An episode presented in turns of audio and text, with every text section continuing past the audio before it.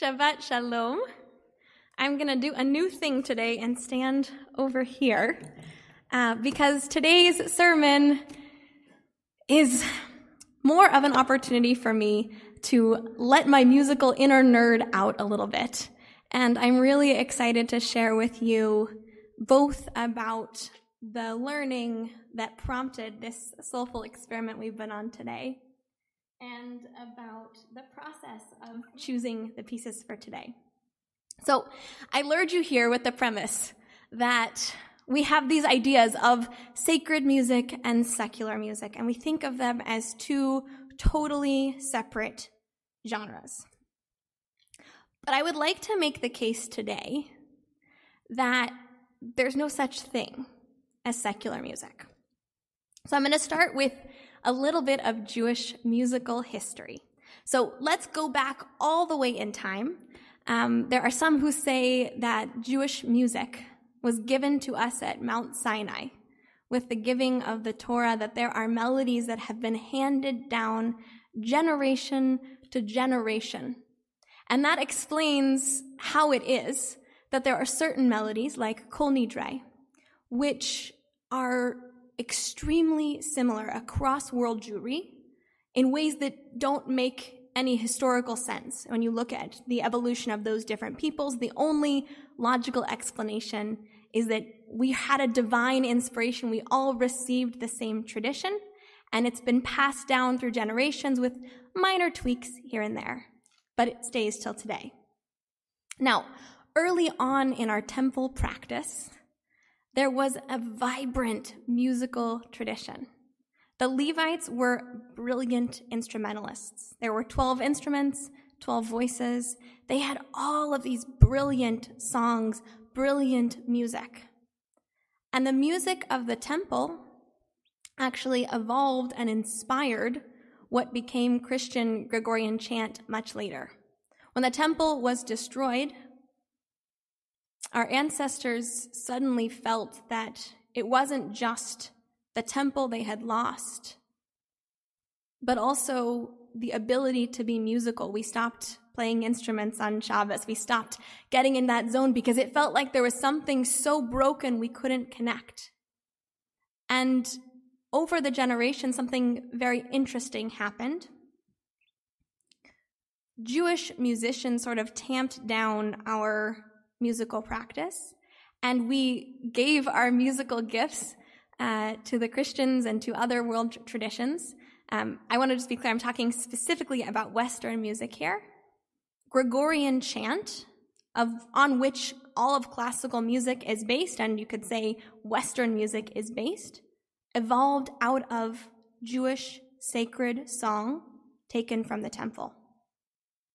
So Jews are a wandering people. After the temple is destroyed, they go from land to land. They're never quite in power, certainly not in the center of the communities of which they are a part or adjacent, you might say.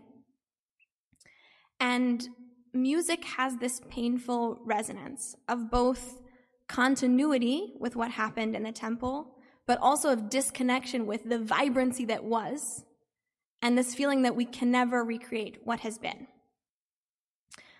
Musicologists and analytical liturgists will say that Jewish music kind of fizzled in a way through the generations. It was maintained, and um, my Rebbe would use an example often of, of traditions that, that are maintained in this way. Um, like you've got uh, an M R E, a frozen meal that's got all the nutrients but none of the freshness of preparation. And that happened all the way up until the seventeenth, eighteenth centuries. At that point in Jewish history, Jews were welcomed for the first time back into European civilization. And for the first time, Jewish musicians weren't just the center of the synagogue, but they were classical musicians that were a part of major choirs and symphonies, and Jews were invited to participate fully in the musical reality of that time. And we've done all sorts of incredible uh, musical productions and songs here of Lewandowski and Solzer, who who did this bridging work between the classical tradition that evolved from Gregorian chant and Jewish music that continued all the way from the temple. I hope I haven't bored you yet. We're going to fast forward a long way because Jewish music becomes so exciting. Jewish music is really the central observant uh, piece, the central way that Jews were observing all the way from the temple. Um, in the early eighteenth, nineteenth, twentieth centuries, cantors were actually the biggest deal. So much so that when Jews first came to this country, Uh, it was cantors that were recognized by the United States government far before they recognized rabbis. And towns that would set themselves up would often hire a cantor and a shochet, a butcher, before they even thought about rabbis, because everything was around the music. And cantors were rock stars. They would travel all over the country, all over the world, dazzling people with their amazing singing. I mean, think about Josela Rosenblatt, Jan Pierce, I mean, Kusovitsky, you've heard incredible singing, and it was all about virtuosic uh, renditions of prayer, very much in the classical style that had been developed between all these people. So I hope you're with me. I hope you see that there is a strand of inspiration that comes all the way from our temple practice, all the way down through the generations, so much so that um, a recent Uh, Jewish rock and roll musician named Yossi Piamenta. He was an Israeli guy. He was a rock guitarist, and he was um, just an incredible virtuosic player. He didn't want to have his religious life and his musical life separate. And famously, he went to his rabbi and asked for permission to set Jewish prayers to rock and roll. And he wanted to know, you know, I feel inclined to do this. It feels like this is the music of my heart. Is it kosher? And his rabbi said, not only is it kosher, it's a mitzvah. Because when you set Jewish music to what people are actually listening to, they're going to want to hear it. They're going to want to sing it. And they're going to learn those words. One of the superpowers of Jewish music is the way in which it invites us to open up the doors of our soul, the doors of our hearts. And it goes far beyond language. I'd like to believe that for our ancestors, when they were journeying throughout Europe, when they heard sacred song, when they heard a Messini melody, it would open up gates inside of themselves, and they would reconnect not just to the text of that prayer, but to all of their memories of singing that prayer with family and extended family. But for many of us today, we didn't grow up opening those doors, hearing those melodies. And so they don't always have the same effects on our heart. But that's where music comes in and has the potential to do more for us. Because we are in the practice, each one of us is in the practice of listening to music, of rocking out to music. We have that song that you remember singing on the school bus and the song you danced to that first time you connected eyes with your special someone. They're the songs that we sing to our children, the songs we sing for special occasions, and each one of those songs open up pathways in our hearts. That's way beyond our own cognition. I, I want to share this, I think is just a really important piece.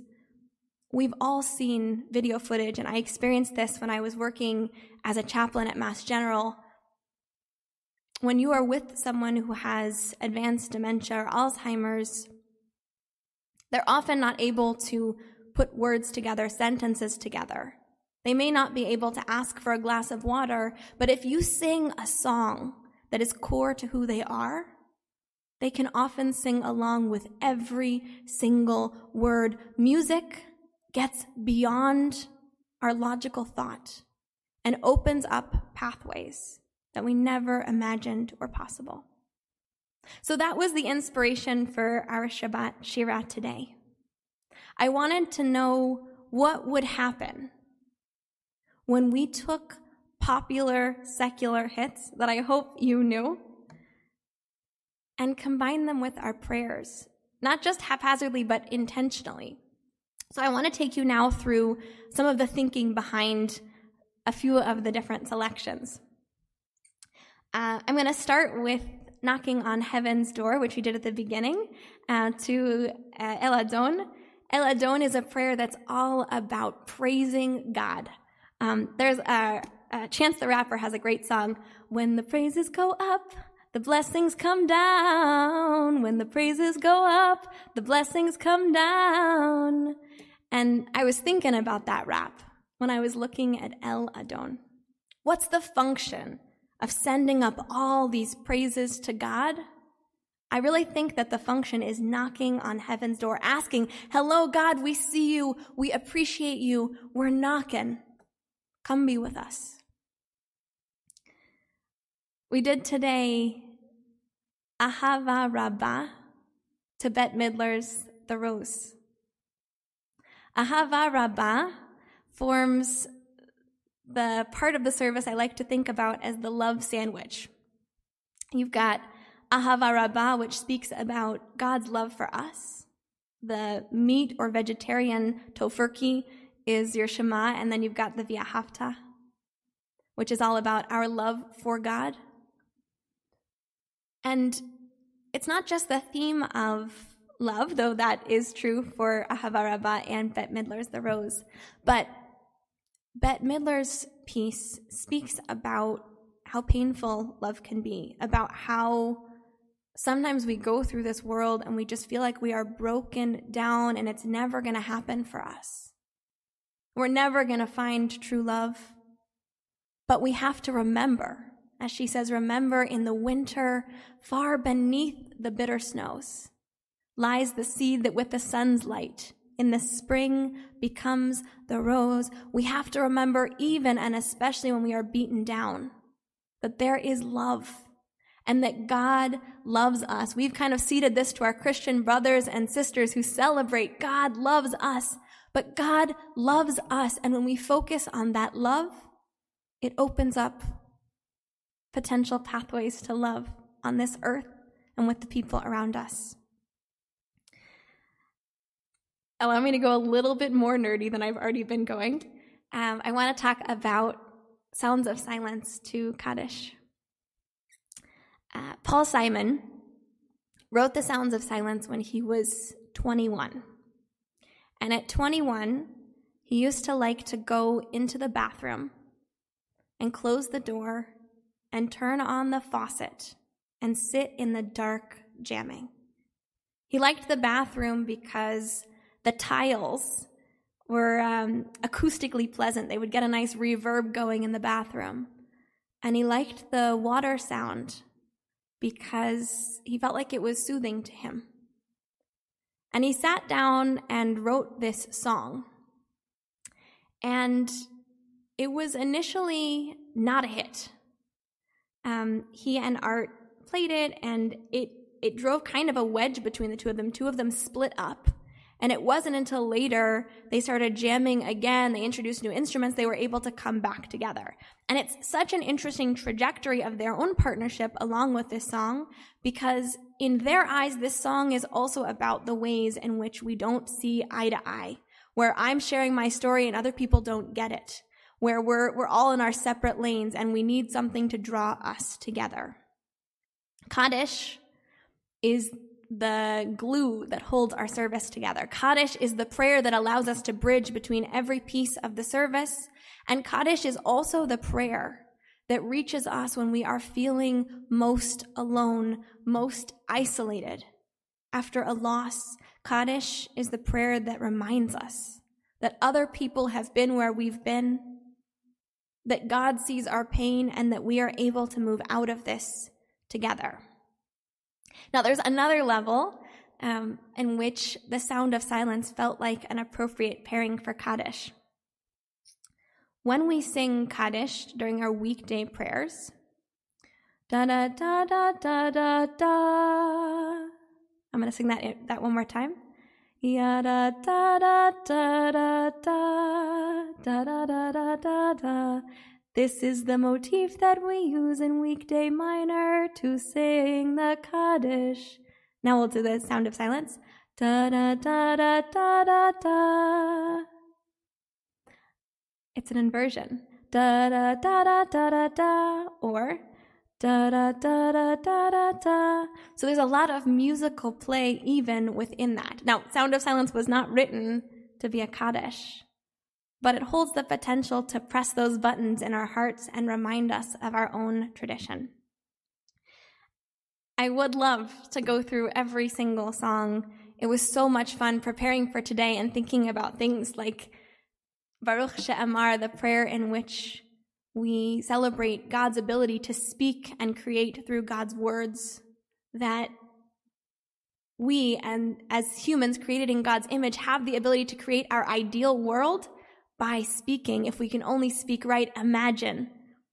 So many different connections. But I will leave you with this and just invite you to check in with your heart and notice the effect of these songs on your heart. Notice what happens for you. And maybe we can all do that work when we're listening to the radio in the car, when we're jamming as we're getting ready for work or getting ready for school or doing our chores, to remember that there is no distinction, there's no separation. Every moment in which we open our hearts to song is a moment in which we open our hearts to God.